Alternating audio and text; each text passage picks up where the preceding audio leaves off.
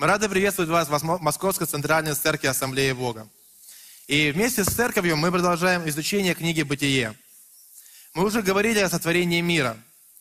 Говорили о том, что, что Бог изначально создал все, назначив всему свой удел и свой порядок. Говорили о том, что Бог создал человека, Адама и Еву, и поместил их в Эдемском саду для возделывания и хранения сада. Мы говорили о том, что их первые дети, Каин и Авель, где их старший сын Каин совершит первое братоубийство, пролив кровь своего родного брата Авеля. И мы видим, как мир находится под воздействием и проклятием греха и уходит все дальше и дальше от изначального Божьего замысла или плана. И во всей этой тьме мы, будем читать, мы читали историю о праведном Дное, который верой и в послушании Богу построил ковчег. Корабль, который станет спасением для всей его семьи. Но, к сожалению, даже такие потрясения, как потоп, не смогут остановить проклятие греха в мире. И мы видим, как сын, Ха, как сын Ноя, Хам, высмеивает своего отца, проявляя к нему свое неуважение и непочтение.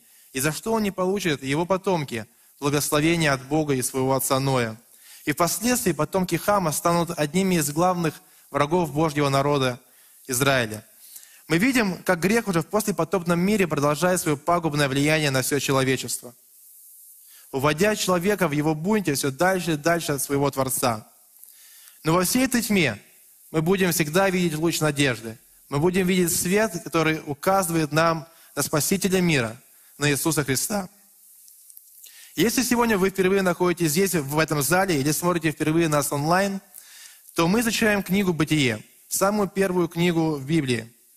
Э, если вы пропустили какую-то из тем, э, то рекомендую зайдите на наш YouTube-канал – и посмотрите те темы, которые вы пропустили. Это поможет нам увидеть картину в целом. Увидеть, как Бог изначально через книгу «Бытие» ведет нас к откровению и о плане в Иисусе Христе. Сегодня мы говорим о событиях после потопного мира. Ноя со своей семьей совсем недавно пережили всемирный потоп. Только их семья спаслась из всего человечества. И после того, как они выйдут из ковчега и ступят на землю, то Бог даст им повеление. Плодитесь и размножайтесь, и наполняйте всю землю. И наш текст из 10 главы книги Бытия будет полностью посвящен родословной. Вся 10 глава э, покажет нам родословную от и трех его сынов. И также эту главу называют картой расселения народов. Потому что мы увидим, как от одного человека, от Ноя, произойдут все последующие нации и народы. Мы увидим, как от его детей, Иофета, Хама и Сима, произойдут все нации и народы. В этой главе мы прочтем об их расселении и распространении по земле.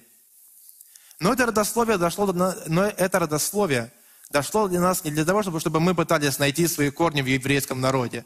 Это родословие дошло для нас не для того, чтобы мы пытались найти, от кого же произошли русские, украинцы, армяне или другие народы. Оно дошло для нас не для этого. Но оно дошло для нас для того, чтобы мы увидели, как Божий план является в Иисусе Христе. Чтобы мы увидели, как Божья милость и благословение – приходит в жизнь тех потомков, которые выбирают верность и веру в Бога, и как Божий суд приходит в жизнь тех людей, которые выбирают бунт и упрямство против своего Творца. И давайте обратим внимание на экран. А, сейчас покажется карта расселения народов. И наш текст 10 главы начинается и рассказывает историю о том, как же народы распространились после потопа по земле. Второй пятый стих повествует нам о потомках Иофета. Они двинулись на север, и заняли, и заняли места у Средиземного и Каспийского моря, у современного Греции и Кипра и, современных, и, современных, и современном месте кавказских рас Европы и Азии. Следующее, о ком повествует нам эта глава, это потомки Хама, 6-20 стих. Они занимают большую часть повествования этой главы. Они заселяют землю в Южной Аравии, Египте, восточное побережье Средиземного моря и северное побережье Африки. И также его потомки займут Ханаан, обетованную землю для Божьего народа. Но значение этой территории вы сможете узнать в последующих главах. Из потомков Хама произойдут одни из главных врагов Божьего народа. Но это также произойдет еще немного позднее. И в последующих проповедях мы узнаем больше об обетованной земле. Мы узнаем больше о потомках Хама. Поэтому, поэтому не пропускайте воскресные собрания. Приходите и изучайте книгу «Бытие» вместе с нами. Но интересно, что в родословии Хана, а в родословии Хама выделяется один потомок – по имени Немрод. Библия выделяет его особенно среди всех остальных и называет его, что «сей начал быть сильный на земле, что он был сильным звероловом. Но об этом мы также поговорим немного позднее. А сейчас давайте вернемся к продолжению родословной. И заканчивают главу потомки Сима с 21 по 31 стих. Мы читаем, что они займут территорию Аравии и Среднего Востока. И именно из его потомков, именно его потомки станут прародителем Божьего народа. И завершение главы мы читаем, 32 стих. «Вот племена сынов Ноевых, по родословию их, в народах их, от них, от них распространились народы по земле после потопа». Десятая книга, десятая глава книги Бытия повествует нам о том, как народ расселился по земле. Повествует нам о том, что каждый народ получил свой язык и свое наречие. И позднее мы поговорим о том, как же произошло это рассеивание и как же произошло это разделение. Но сейчас давайте вернемся к Немроду. Он станет для нас соединительным звеном к истории этого разделения. Немрод – потомок Хама, того самого сына Ноя, который открыл наготу своего отца, проявив к нему свое неуважение и непочтение.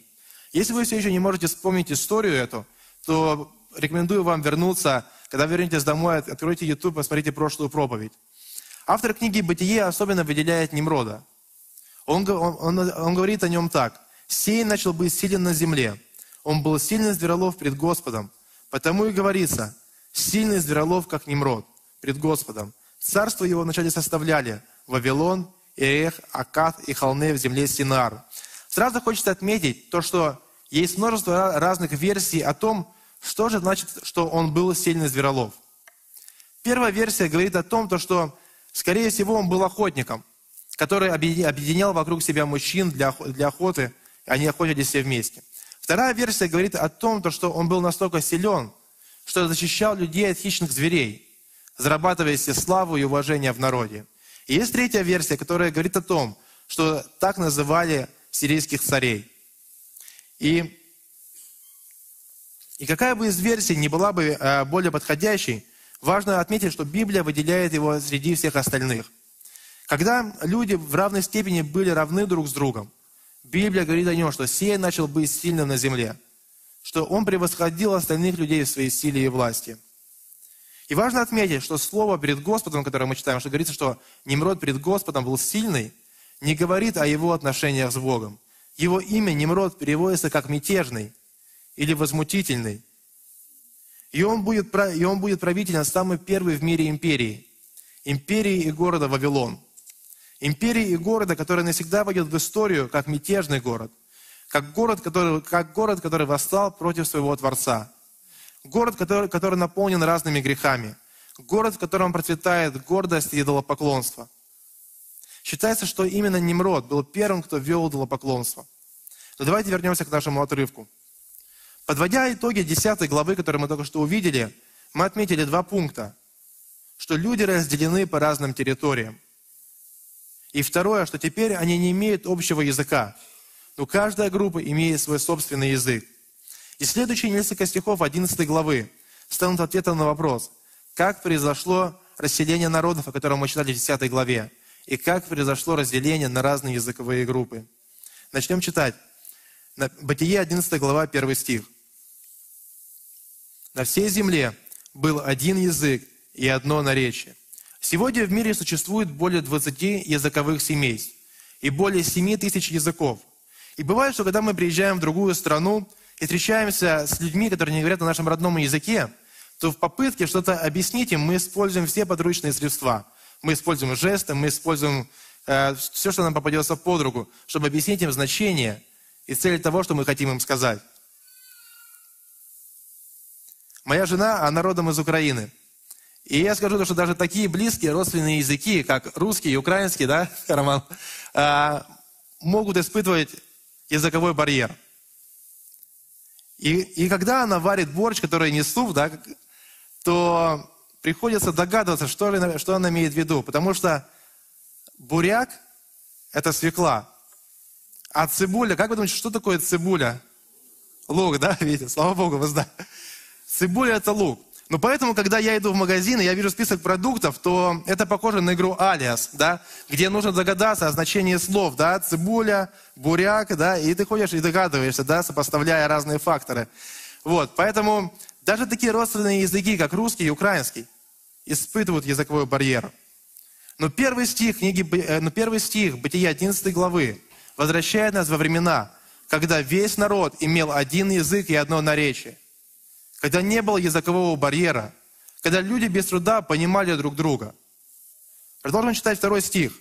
«Двинувшись с востока, они нашли в земле Синар равнину и поселились там». Мы помним Божье повеление из 9 главы, где Бог сказал им, «Плодитесь, размножайтесь и наполняйте землю». Вместо того, чтобы исполнять Божье повеление, что они делают?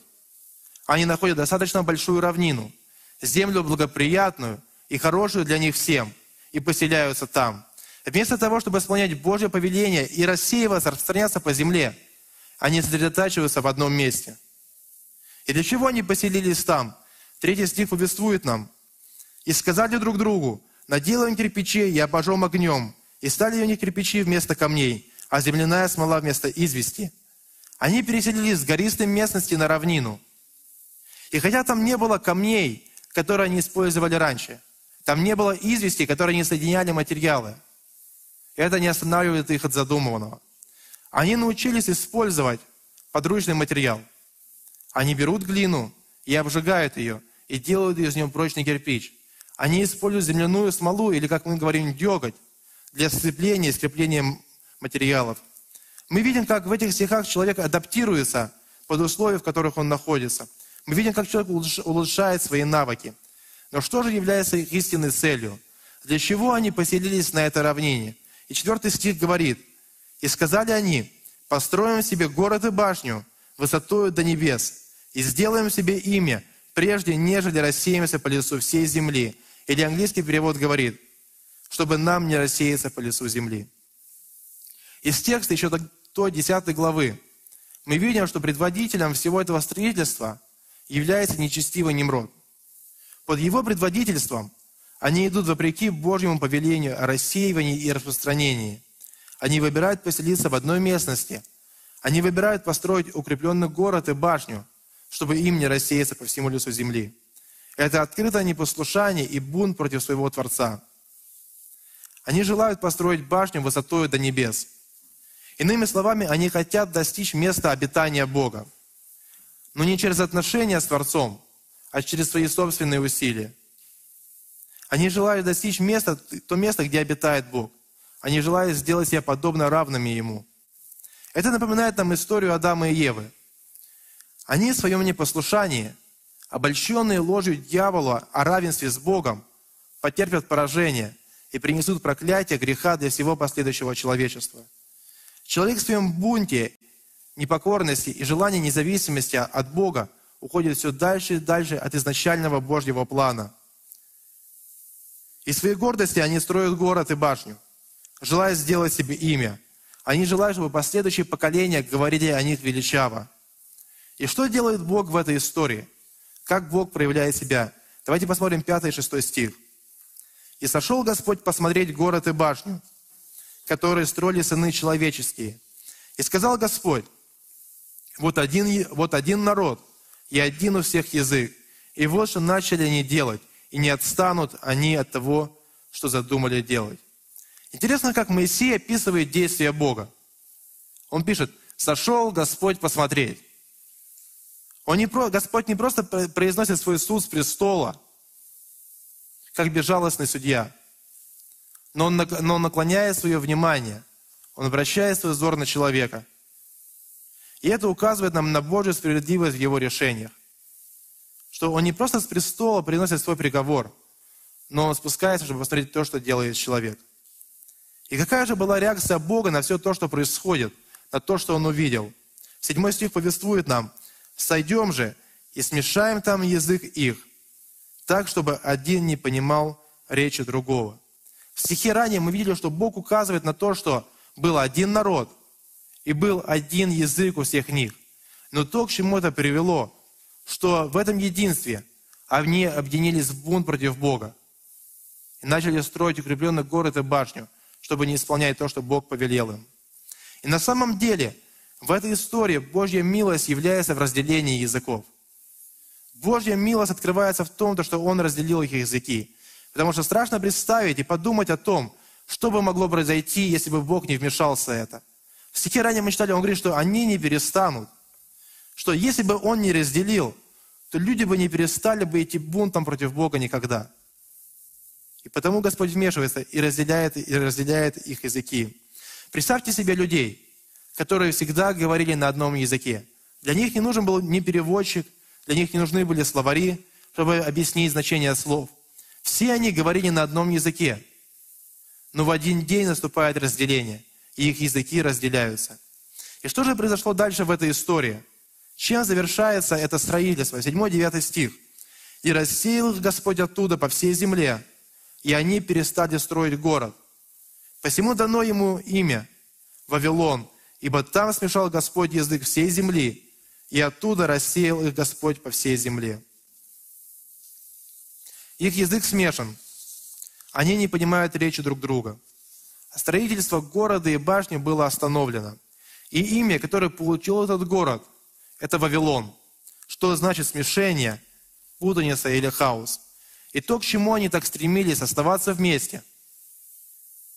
Оставаться вместе и сделать себе имя, провалилось. Теперь они рассеяны по лицу всей земли, и вместо славы они получают бесславие. В истории Вавилона мы видим, как грех разрушает гармонию отношений человека с человеком. В истории Вавилона мы видим, как грех разрушает гармонию отношений человека и Бога. Та гармония отношений, которая была изначально заложена Богом еще в Эдемском саду, разрушена непослушанием и бунтом человека. В истории Вавилона показывает нам, что никакие потрясения, даже такие сильные, как потоп, не в состоянии остановить проклятие греха. Человек все равно продолжает идти против своего Творца путем непослушания и гордости. И позднее Вавилон будет полностью разрушен, и вся его слава превратится в ничто. Читая этот отрывок, где нам увидеть луч надежды? Где нам увидеть луч надежды, который мы видели в истории Каина, где Бог дает ему знамение, сохраняя его жизнь? Где нам увидеть луч надежды, который мы видели в истории Ноя, когда Бог дает радугу, знамение того, что Он больше не наведет потоп? Где нам в этой истории увидеть луч надежды? Но надежда в этой истории есть. И мы продолжим читать, и продолжая читать эту главу, мы увидим перечисление родословной. Обратите внимание, что 11 глава завершается историей о родословной. История о Вавилоне помещена как бы между двумя родословными. Десятая глава полностью повествует нам родословную трех сынов. Потом мы видим историю о Вавилоне, но потом автор возвращает нас вновь перечислению родословной.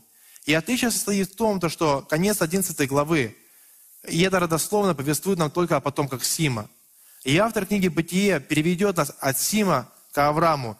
И именно история об Аврааме и станет для нас тем самым лучом надежды. Потому что история об Аврааме послужит историей для последующих потомков и колен, из которых придет Иисус Христос, Спаситель мира. И Библия называет Авраама отцом всех народов. И если в истории Вавилона мы видели гордость и бунт, то в истории Авраама мы увидим веру и послушание – если в истории Вавилона мы видели разделение и рассеивание, то в истории Авраама мы увидим воссоединение.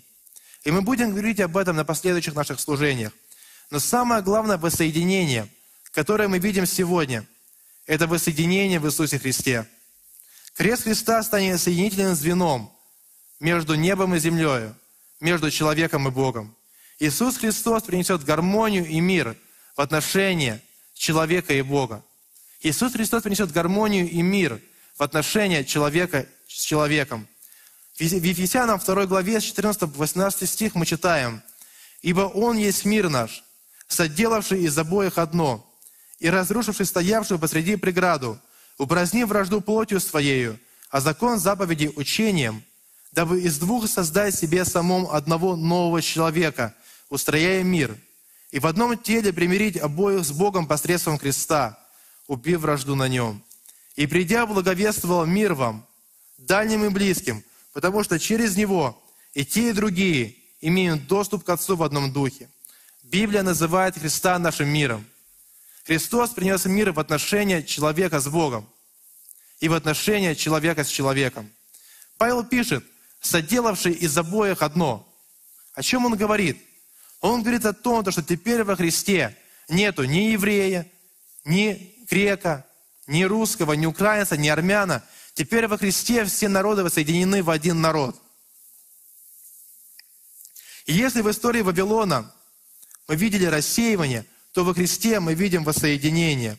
Крест Христа, сделанный как бы из двух перекладин, по горизонтали и вертикали, приносит воссоединение. По горизонтали он объединяет, он объединяет наши отношения друг с другом.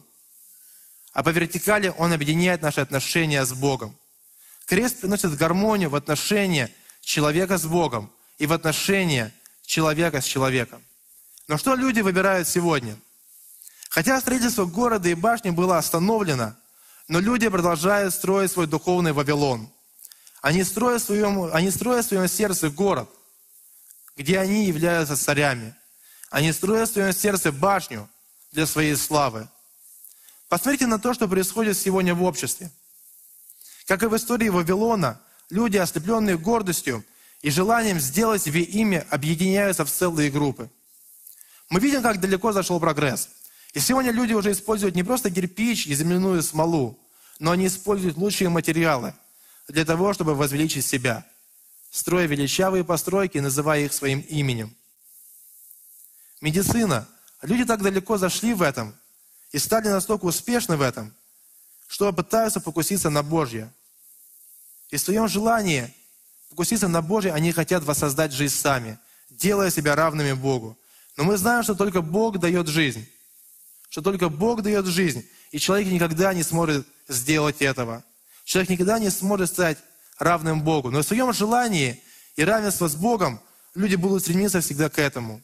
Их сердца и мысли направлены, чтобы возвеличить самих себя. Сегодня люди называют себя творцами своей судьбы. Что все в их жизни зависит только от них самих. Они сконцентрированы лишь на себе и называют это саморазвитием. Они полагают, что все то, чего они достигли, и все то, что они имеют, дала им их собственная сила и власть. Люди в своей надменности и гордости думают, что все зависит только от них самих. Благополучие их семей, их здоровье, их годы жизни, что все в этом мире зависит только от них самих. И мы видим, как сегодня это пропагандируется в обществе, что мы сами творцы своей судьбы. Они трудятся, стремясь заработать все больше и больше, думая, что это принесет им мир и безопасность. Думая, что они сами творцы своей судьбы, но в глазах Божьих это является глупостью. В Луки 12 главе мы прочтем притчу. Прочтем притчу о человеке, который владел землей. И на этой земле он насадил, он насадил семена. И эти семена дали хороший урожай. И его урожай был настолько велик, что те амбары, которые он имел до этого, не могли вместить его урожая. И он решает снести все эти амбары и построить еще большие – и когда он еще это делал, то он говорил своей душе, «Душа, много добра лежит у тебя на многие годы. Покойся, ешь, пей, веселись». Но Бог сказал ему, «Глупец, в эту же ночь потребует у тебя душу твою. Кому же достанется то, что ты заготовил?» Царь Давид, самый великий царь, осознавая величие и славу Божью, пишет такие слова в Псалме 38. «Тяжелый труд наш ни к чему. Мы вещи собираем, но не знаю, кому достанутся они. Чего я, Господи, ищу? Мои надежды все в Тебе. В чем сегодня наша надежда? В чем сегодня мы полагаем свое основание и свою опору? Может быть, мы подобны этому фермеру, который думал, что он в состоянии обеспечить всю свою жизнь. И так к этому стремился. Мы живем сегодня в городе, подобном Вавилону, где все пропагандирует нам славу, успех – материальные блага и независимость. Где люди, где, э, город, где люди живут в постоянной гонке за богатством и славой. Мы живем в городе, наполненном суетой и множеством кумиров. И, возможно, живя в таком городе, наш фокус мог постепенно свеститься с Бога на самих себя. Когда, вопреки Божьему Слову, мы принимали свои собственные решения, думая, что мы сами творцы своей судьбы – когда мы выбирали служение, когда, когда мы выбирали работу вместо служения, думая, что если мы и сами не позаботимся о себе, то никто не позаботится о нас, забывая о том, что Бог дает пропитание и пищу на каждый день нам. Когда вместо молитвы мы выбирали уповать на свои собственные средства и силы, думая, что это может принести нам безопасность. Когда вместо послушания и смирения мы выбирали путь бунта и гордыни. Когда мы переставали уповать, когда мы переставали уповать на Бога, делая самих себя творцами своей собственной судьбы. Человек не властен над своей жизнью, не властен над днями, которые ему определены Богом. Но дьявол продолжает обманывать человека. И до сегодняшнего дня говорят, что будто все в нашей жизни зависит от нас самих. Мы думаем, что мы сами являемся творцами своей судьбы, подобно Богу. Но Бог через, но Бог через пророка Исаию, 45 главы, говорит такие слова. «Я создал землю и сотворил на ней человека. Я, мои руки распростерли небеса, и всему воинству их дал закон я. Горе тому, кто припирается Создателем своим, черепок и черепков земных». В книге «Деяния» мы читаем о том, как Павел говорит, «От одной крови он произвел весь род человеческий для обитания по всему лесу земли, назначив предопределенные времена и пределы их обитанию, дабы они искали Бога, и не ощутят ли Его, и не найдут ли, хотя Он и недалеко от каждого из нас. Мы сотворены не для бунта и не для, и для непокорности, но мы, сотворены, мы, не, мы не сотворены для того, чтобы претендовать на Божье и идти бунтом против Него но мы сотворены для отношений с нашим Творцом. Мы сотворены для того, чтобы иметь мир и гармонию в отношениях с Богом. И как Вавилонская башня простиралась до небес, но никогда не могла ее достигнуть и была разрушена, так сегодня крест поднимается высоко к небесам и достигает, и достигает небес, и соединяет небесное и земное. И этот крест стоит вовек. И этот крест сегодня проповедует мир. Этот крест сегодня проповедует мир и восстановление отношений между Богом и человеком. Во 2 Коринфянам 5 главе 20 стихе Павел пишет, «Итак мы посланники от имени Христова, и как бы сам Бог увещевает через нас, от имени Христова просим, примиритесь с Богом». Бог дал нам служение примирения. И мы его посланники, которые взываем к людям, которые взываем друг к другу, примиритесь с Богом. Никакие потрясения не в состоянии изменить человеческого сердца. Никакие потрясения не в состоянии остановить последствия проклятия греха. Люди не справились даже после потопа, и мы видим это в истории Вавилона. Никакие потрясения не в состоянии изменить сердце человека. Мы можем видеть сегодня людей, которые пережили потрясения в своей жизни. И возможно, что даже на какой-то короткий период они задумаются и постараются исправиться. Но мы знаем, что надолго их не хватит. Только Христос может принести изменения в сердце человека, принести мир в отношения между Богом и человеком. И, возможно, вы находитесь здесь сегодня, потому что в вашей жизни что-то произошло.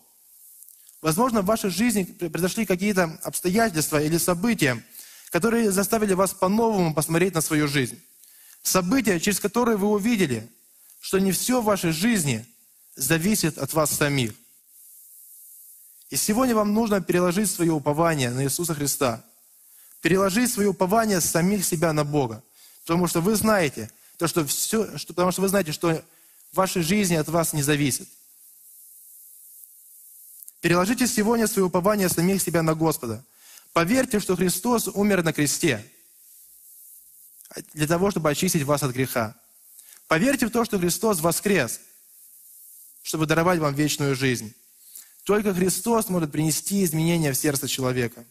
Только Христос может принести мир и гармонию в отношении человека и Бога, и в отношении человека с человеком.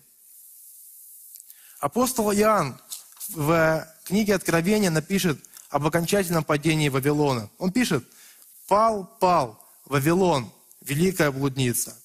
Вавилон, надеющийся сам на себя и возвышающий себя, падет. И вместе с ним падут все его амбиции и цели. Они также падут. Но пророк Исаия пророчествует, говоря, «И падет величие человеческое, и высокое, и высокое людское унизится, и один Господь будет высок в тот день». В один день все, что было высоко в глазах людей, все то, что они строили, желая достичь своей славы и гордости. В один день все это падет, но Господь будет высок вовек. Вавилонская башня была разрушена, и вместе с ней вся гордость человеческая была разрушена. Но крест Христа стоит вовек. И, и, и Слово Божье говорит в Исаии 26 главе 4 стихе, «Уповайте на Господа вовеки, ибо Господь Бог есть твердыня вечная». Сегодня у нас есть надежда и упование. У нас есть упование вечное, которое никогда не будет разрушено. Переложите сегодня на Бога все свое упование – Пусть Бог станет нашей надеждой, потому что Библия говорит о Нем, что Он упование вечное, что Он стоит вовек. Доверьте Богу свою душу, зная, что только Он может принести для нее спасение. Доверьте Богу свою семью, потому что Он является первым, кто создал семью. Доверьте Богу людей, которые окружают вас, потому что только Бог может принести гармонию в отношении человека с человеком. Доверьте Богу свою жизнь и свое здоровье, потому что только Он дает дыхание жизни человеку. Доверьте Богу свои нужды, потому что Он твердыня наша, и Он наш обеспечитель. Господь наша твердыня вовек. И Он призывает нас, чтобы мы переложили упование самих себя на Него. Сегодня мы живем в ожидании великого дня.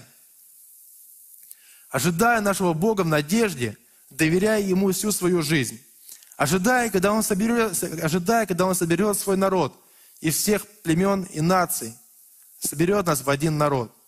И нам уже не нужно будет искать переводчика, нам не нужно будет использовать словари, потому что каждый из нас будет понимать речь другого. Все народы и все народы соберутся, но не для, но не для бунта и противления, не для того, чтобы удовлетворить свою гордыню, но для того, чтобы поклониться и прославить Бога. Это станет объединением для прославления и поклонения Бога. И чему история Вавилона учит нас сегодня? Как нам не вернуться на путь Вавилона? Как нам не вернуться в путь бунта и непослушания? И интересно, что перед тем, как Божий народ пойдет в землю обетованную, Бог дает им наставление. Второзаконие, 8 глава.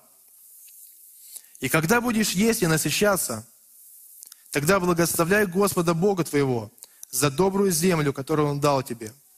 Береги, чтобы ты не забыл Господа Бога твоего, не соблюдая заповеди Его. Смотри, чтобы не надмило сердце твое, и не забыл ты Господа Бога твоего, и чтобы ты не сказал сердце твоем, «Моя сила и крепость руки моей приобрели мне богатство сие». Но чтобы ты помнил Господа Бога твоего, ибо Он дает тебе силу приобретать богатство. Если же ты забудешь Господа, Бога твоего, и пойдешь вслед богов других, и будешь служить им и поклоняться им, то свидетельствую вам сегодня, что вы погибнете. Это наставление поможет нам сегодня верующим и принимающим Божье господство не вернуться на путь Вавилона. И мы видим первое. Он начинает с того, благословляйте Господа.